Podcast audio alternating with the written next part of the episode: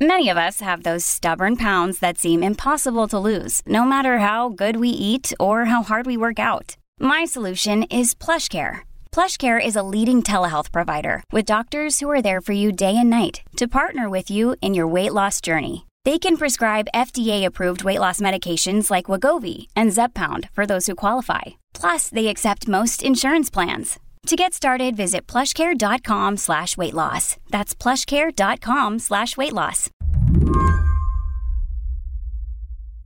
Honestly, Rebecca, um, how tired are you right now? um, I've slept about two hours over the last two to three days, so I'm pretty tired, Lizzie. Thank you for thank you for inquiring. Well, I, I literally Rebecca is Rebecca Jarvis. She's the host of the Dropout podcast and ABC News' chief business, technology, and economics correspondent.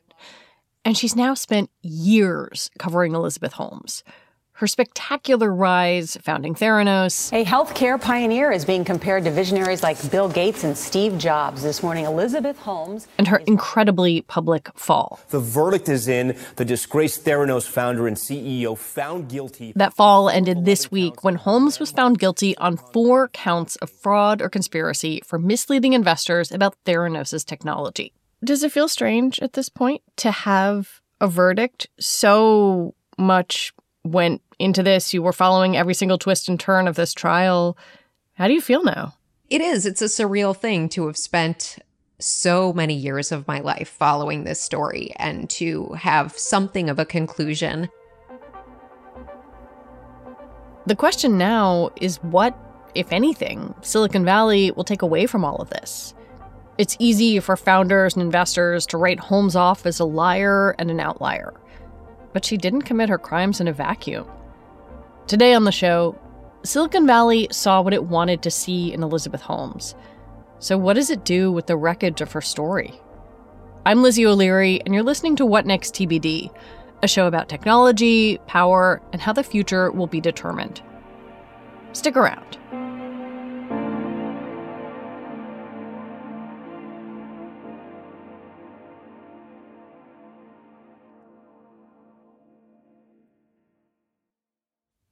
The US government had charged Elizabeth Holmes with 11 counts of fraud and conspiracy. It said she deceived both investors and patients about Theranos' blood testing technology. Technology that she'd promised could run hundreds of lab tests, just a few drops of blood. For people who haven't been paying close attention to this case, let's lay out the verdict. There were 11 charges. She was convicted on four. How would you characterize the verdict? The simplest way to see this is on most of the investor counts, they found her guilty. On the patient counts, they found her not guilty.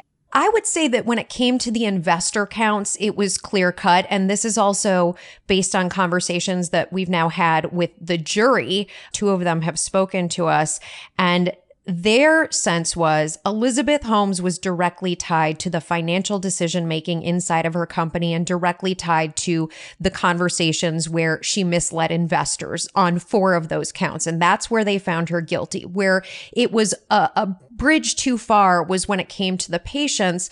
The, uh, the jurors didn't see a link between intent as in Elizabeth Holmes went out and intended to defraud patients in the way that they saw it with investors. Yeah, you you spoke to to jurors for your show and I was struck in in listening to you describe it that the jurors like believed that Holmes believed in what she was doing.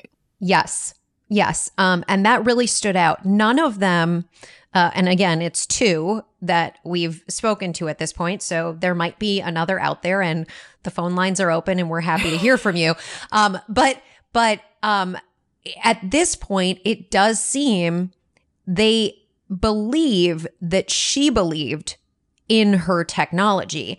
At the same time, there were elements of how she sold this vision to investors, which based on the four counts where she was found guilty, in their view, were predicated on lies, untruths. Then there were additional counts of fraud related to investors that the jury simply couldn't reach a verdict on. Is that just because the government couldn't quite close the deal on that part of the case? Well, what I think is really interesting in that question is coming into the jury room. Um, in the first couple of days, they established what they thought on eight of the counts, but the three that were in question that they could never come to a conclusion about, in order to try to answer those, and they were at a stalemate for the course of four days of deliberation, they put together this star system one to four stars. Do you believe this witness is credible? A lot of the witnesses they gave four stars to. Uh, Adam Rosendorff, the lab director, General James Mattis, former Theranos board member. Elizabeth Holmes scored the lowest. She got two stars. It, that was the lowest star count, according to the jurors we've now talked to. That was the lowest star count of any of the witnesses. So it's this interesting, to me in my head, it's this interesting dichotomy between you didn't give her that much credibility, and yet you did buy into the idea that she was trying or believed that she could do the right thing eventually.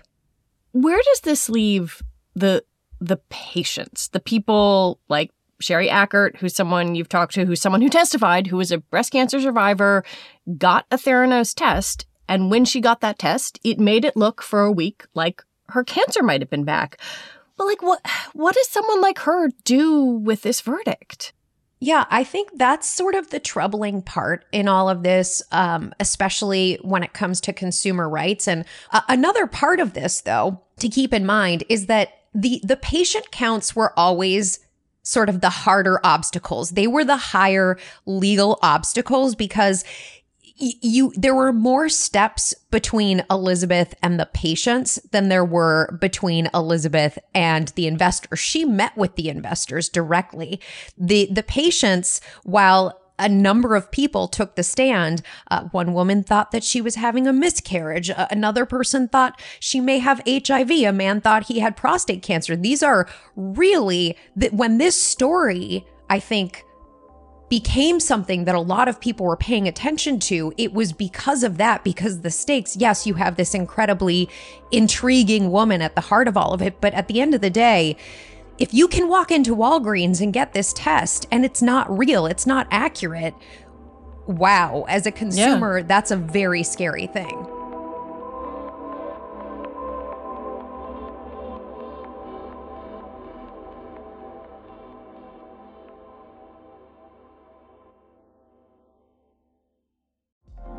Apple Card is the perfect cashback rewards credit card. You earn up to 3% daily cash on every purchase every day. That's 3% on your favorite products at Apple, 2% on all other Apple Card with Apple Pay purchases, and 1% on anything you buy with your titanium Apple Card or virtual card number. Visit apple.co slash card calculator to see how much you can earn. Apple Card issued by Goldman Sachs Bank USA, Salt Lake City branch. Subject to credit approval. Terms apply.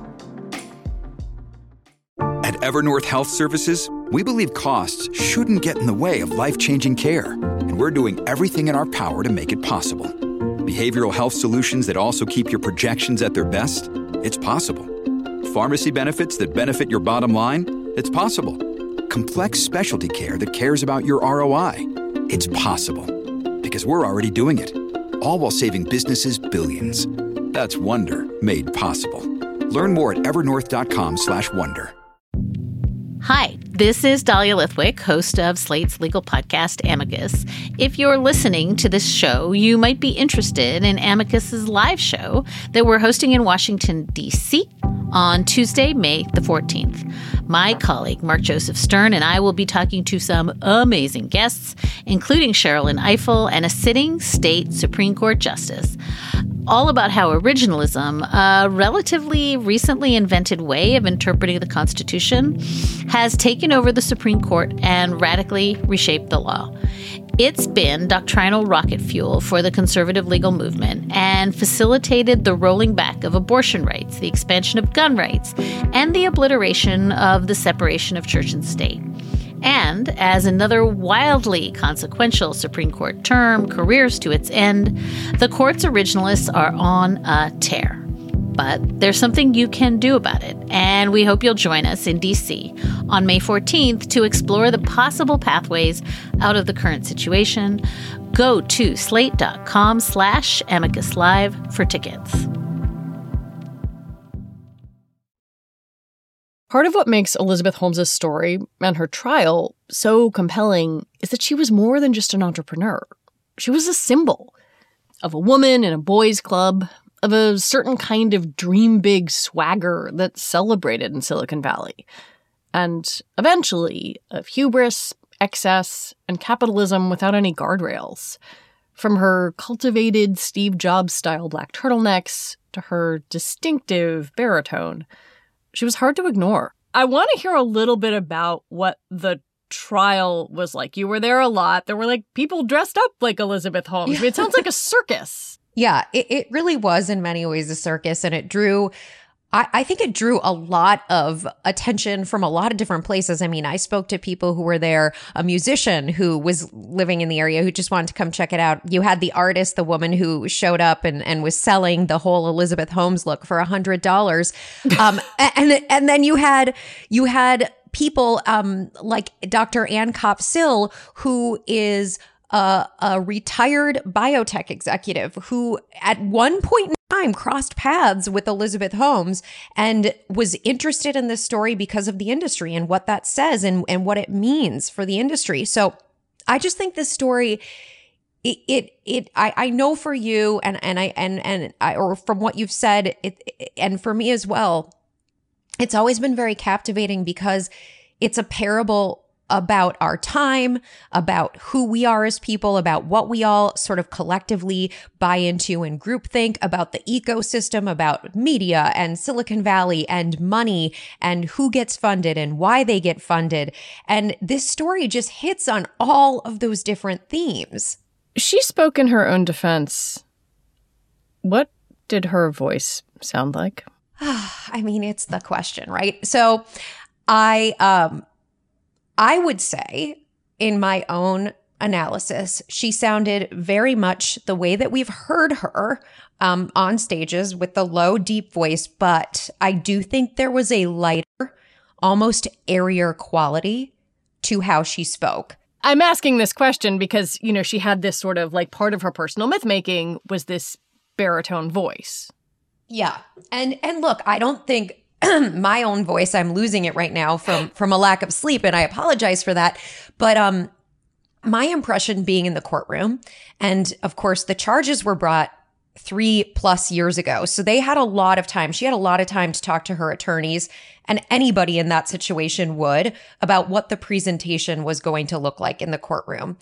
And I would say the overall essence of what she provided in the courtroom was the the the deep baritone voice was there, but there was a lightness to it that if, if you're trying to declare your innocence, that perhaps would benefit one to to speak in that way. Mm.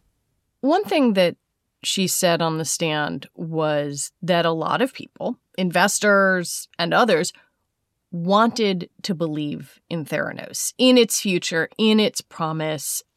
And it kind of makes me wonder like doesn't doesn't she have a point that she couldn't have done this on her own?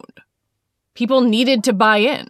That was I mean that was sort of the the the crux in many ways of the defense's argument throughout, which is mistakes were made, but there was this entire ecosystem and every step of the way uh people in that ecosystem failed. And especially when it came to the investors, one of the big arguments the defense made was these were really sophisticated people. She was a 19 year old college dropout. They should have known better. They should have asked questions. They should have followed up. When I talked to legal experts, and this was obviously before the verdict, and the verdict went the way we, we anticipated to some extent on this, at some point, the buck does have to stop with you. And th- this idea, one of the things that the defense did throughout her testimony is they really framed her as a 19 year old dropout, but she, of course, is a 37 year old woman now. And over the course of many years, this business was running and she pulled in a lot of money and a lot of very high profile people. Do any of the people who helped prop her up,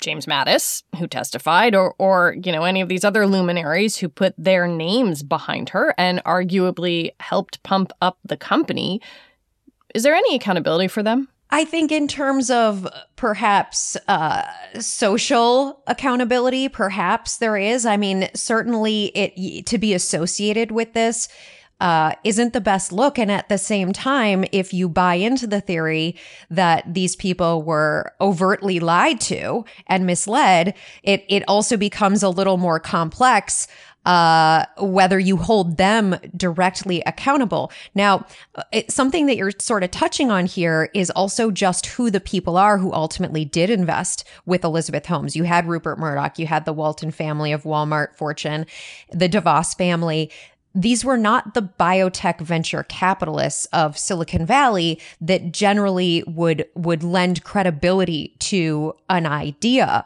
like this. And they largely after the original rounds of funding which did include people like Don Lucas and Larry Ellison um, and Tim Draper after those early f- rounds of funding, most of the money was coming from these more family office and, and less uh, um, sophisticated biotech investors. And so people in Silicon Valley will say, well, that was a dead giveaway that she didn't have that other type of backing. You are getting at something that I think is one of the most important things about this trial is like sort of what signal Silicon Valley receives from it and what I have heard and what has been reported on your show and in other places is Silicon Valley saying exactly that. Well, the real money behind this wasn't uh, really, you know, prestigious venture capital firms. I I don't know whether to believe that or not. Yeah, I would say that it's a nuanced question, but every person whom I've spoken to who's directly involved in uh, Silicon Valley, for the most part, the investors and and the founders, the entrepreneurs, they are very quick to distance themselves and call her an outlier. Here's the thing: I think, yes, she largely did not obtain the funding of the biotech venture community. She did, though, gain the acceptance at least on the surface of things from that group. I mean, she was at the parties and she was at all of the exclusive events and the Hoover Institution at Stanford was a big reason and her relationship to that and to George Shultz was a big reason why she was able to put together the board of directors she was able to put together and she was celebrated in all of these circles and yes, by the way, she was celebrated by the media and the press and I'll I'll never forget that. It was it's a big part of the telling of our story as well. Um, but you don't have to be funded by Silicon Valley to look like you have been anointed by Silicon Valley. And at least for a time, if there were people in Silicon Valley who truly thought this woman is outrageous and she's selling a lie, they didn't say it until more data started to come out. Well, she also did something that really works in Silicon Valley. She sold her founder myth. Yep. She, as you and I have discussed, she dressed like Steve Jobs and, you know, she went to all the parties. She did all of that stuff. She sold the dropout myth, right? Like I'm I'm a genius who figured this thing out at 19. Has the appetite in Silicon Valley for falling in love with the founder myth changed at all? Look, I'm not the person who's making these investments. I, I, I I know, I know I came on this podcast, Lizzie, because I have billions of dollars and I put it into startups every day. But um, no, I, I, I think that um, it, it's hard to say because when you look at who, you know, the next set of 30 under 30s and 40 under 40s and whoever else it is, we're, we're kind of used to these archetypes. And I, and I do think to some extent, uh, people are pushing for change in that area. I don't know to what degree it's truly in a in a real way being successful. I I do think that there is something at least from the the larger expanse of startups that I think that she did differently and that I do think is distinct versus what most startups are doing. And that is her she wasn't just selling a vision of a future. She was selling something as though it had already happened that was a lie. Hmm. And that is different and and bringing an investor and in particular a sophisticated investor along on a journey of I want to go to the moon. Let's go do this is very different than saying, I've gone to the moon. Can you give me some money so I can do it again? This is the difference between fake it till you make it and outright fraud. And yet, um, you know, Adam Grant uh, is one of the people in our in our final episode, and he talks about how he, you know, he advises a lot of of um, of, of young startups. He has the Work Life podcast on TED and and is a professor at Wharton. And he says he hates fake it till you make it. Like he just thinks that entire ethos, the fact that that that's the advice that young people and, and startups are getting, that you have to fake it till you make it is a terrible thing. And that maybe as a result of something like this story, investors will think twice and they want to really be sold on the facts. By the way, I don't get the impression that in the long run, this will cut off investment in biotech or in new technologies. Yeah, some investors are out there saying that. Like, yeah. oh, this verdict is going to chill investment, yeah. it's going to chill entrepreneur. Yeah. I I think that the verdict when you look at it, you you say, okay, well, the government actually is capable of making a case here where it's nuanced, it takes time, and jurors are capable of coming to a conclusion that there was fraud. Um, and so if I was an investor, I would actually take a case like this and say, this gives me some degree of, of certainty that not, not to go out and be silly and, and just throw my money anywhere, but that if there was actual fraud taking place somewhere and I was actually lied to as an investor, there is recourse for that. And it's not just in the civil suit.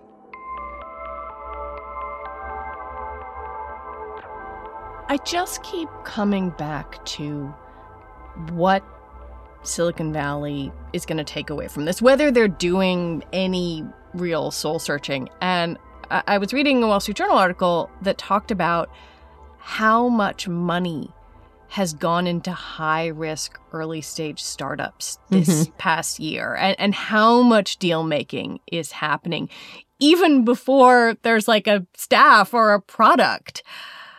I wonder if a guilty verdict even causes a blip or like a moment of pause in an environment that is so frothy. Well, I think when you have 0% interest rates or close to 0% interest rates and yeah. the cost of money is almost nothing and so many of these investments are uh, parabolic and and that especially if you're an early investor ca- have proven to to work out um on that particular question i'm not so sure i i just to me i think the bigger question is where does the money go? What are the things that really matter that we would hope to see more of? And, and that's what I think is really shameful and hard about this one because we would all love to see a reliable blood test that requires less and that actually works and costs the consumer less money. Especially in a year like this one. Exactly. So, yeah, I, I mean, I don't, I, I just think that, that there are, there are a lot of factors that go into how investments are made. And, and I think you look at the stock market at all time highs, you look at 0% interest rates, you look at, uh, you know, crypto and everything else. And, and I know I'm lumping it all together and I'll get in trouble for that. But the reality is there's just a lot of money out there. There's a huge amount of liquidity and it, it, for some, to have that degree of access to capital, you can play around with it and not get burned. What should we expect from sentencing? Well, I, I've pulled a number of legal experts, and she faces a maximum sentence of up to 20 years in prison on each of the four counts. Most do not believe she'll see that. Um, she it, the legal experts I've talked to estimate it could be anywhere from three to 10 years. They do believe she'll serve prison time. At the same time, she's going to appeal this very likely. And so it could be years before she actually goes to prison. She is not in the custody uh, uh, of the government right now. She is living her life, but she's waiting. And then there's the upcoming trial of Sunny Balwani, Theranos' former COO and Holmes's former boyfriend.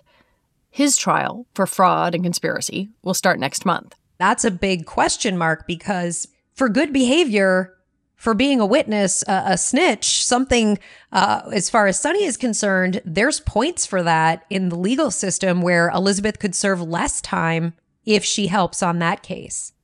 Every time I have talked to you and I have listened to your work, you make it pretty clear that it is a mistake to underestimate Elizabeth Holmes, even now. And I just wonder like, even with this guilty verdict, even if she's sentenced, is this is this the last thing we hear from her? Is she going to be back in 20 years? She's silent for now, but I don't think she'll be silent forever. And I do think we'll hear more from Elizabeth Holmes at some point in the future. Rebecca Jarvis, thank you very much. Lizzie, thank you so much. I appreciate this so much. Rebecca Jarvis is the host of the Dropout podcast and ABC News' chief business, technology, and economics correspondent. And you can listen to The Dropout, Elizabeth Holmes on Trial, wherever you get your podcasts.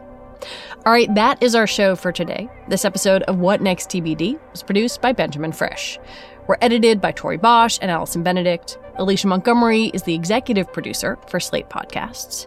TBD is part of the larger What Next family, and it's also part of Future Tense, a partnership of Slate, Arizona State University, and New America. And I want to take a moment and recommend you go back and listen to Thursday's episode of What Next. It's about why we still don't have enough rapid COVID tests in the US and how things got this way. I'm Lizzie O'Leary. Thanks for listening.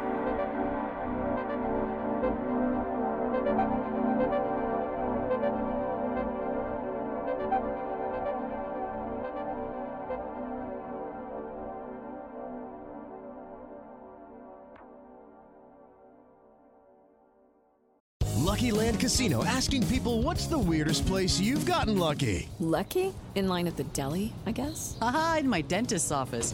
More than once, actually. Do I have to say? Yes, you do. In the car before my kids' PTA meeting. Really? Yes. Excuse me, what's the weirdest place you've gotten lucky? I never win and tell. Well, there you have it. You can get lucky anywhere playing at LuckyLandSlots.com. Play for free right now. Are you feeling lucky? No purchase necessary. Void where prohibited by law. 18 plus. Terms and conditions apply. See website for details.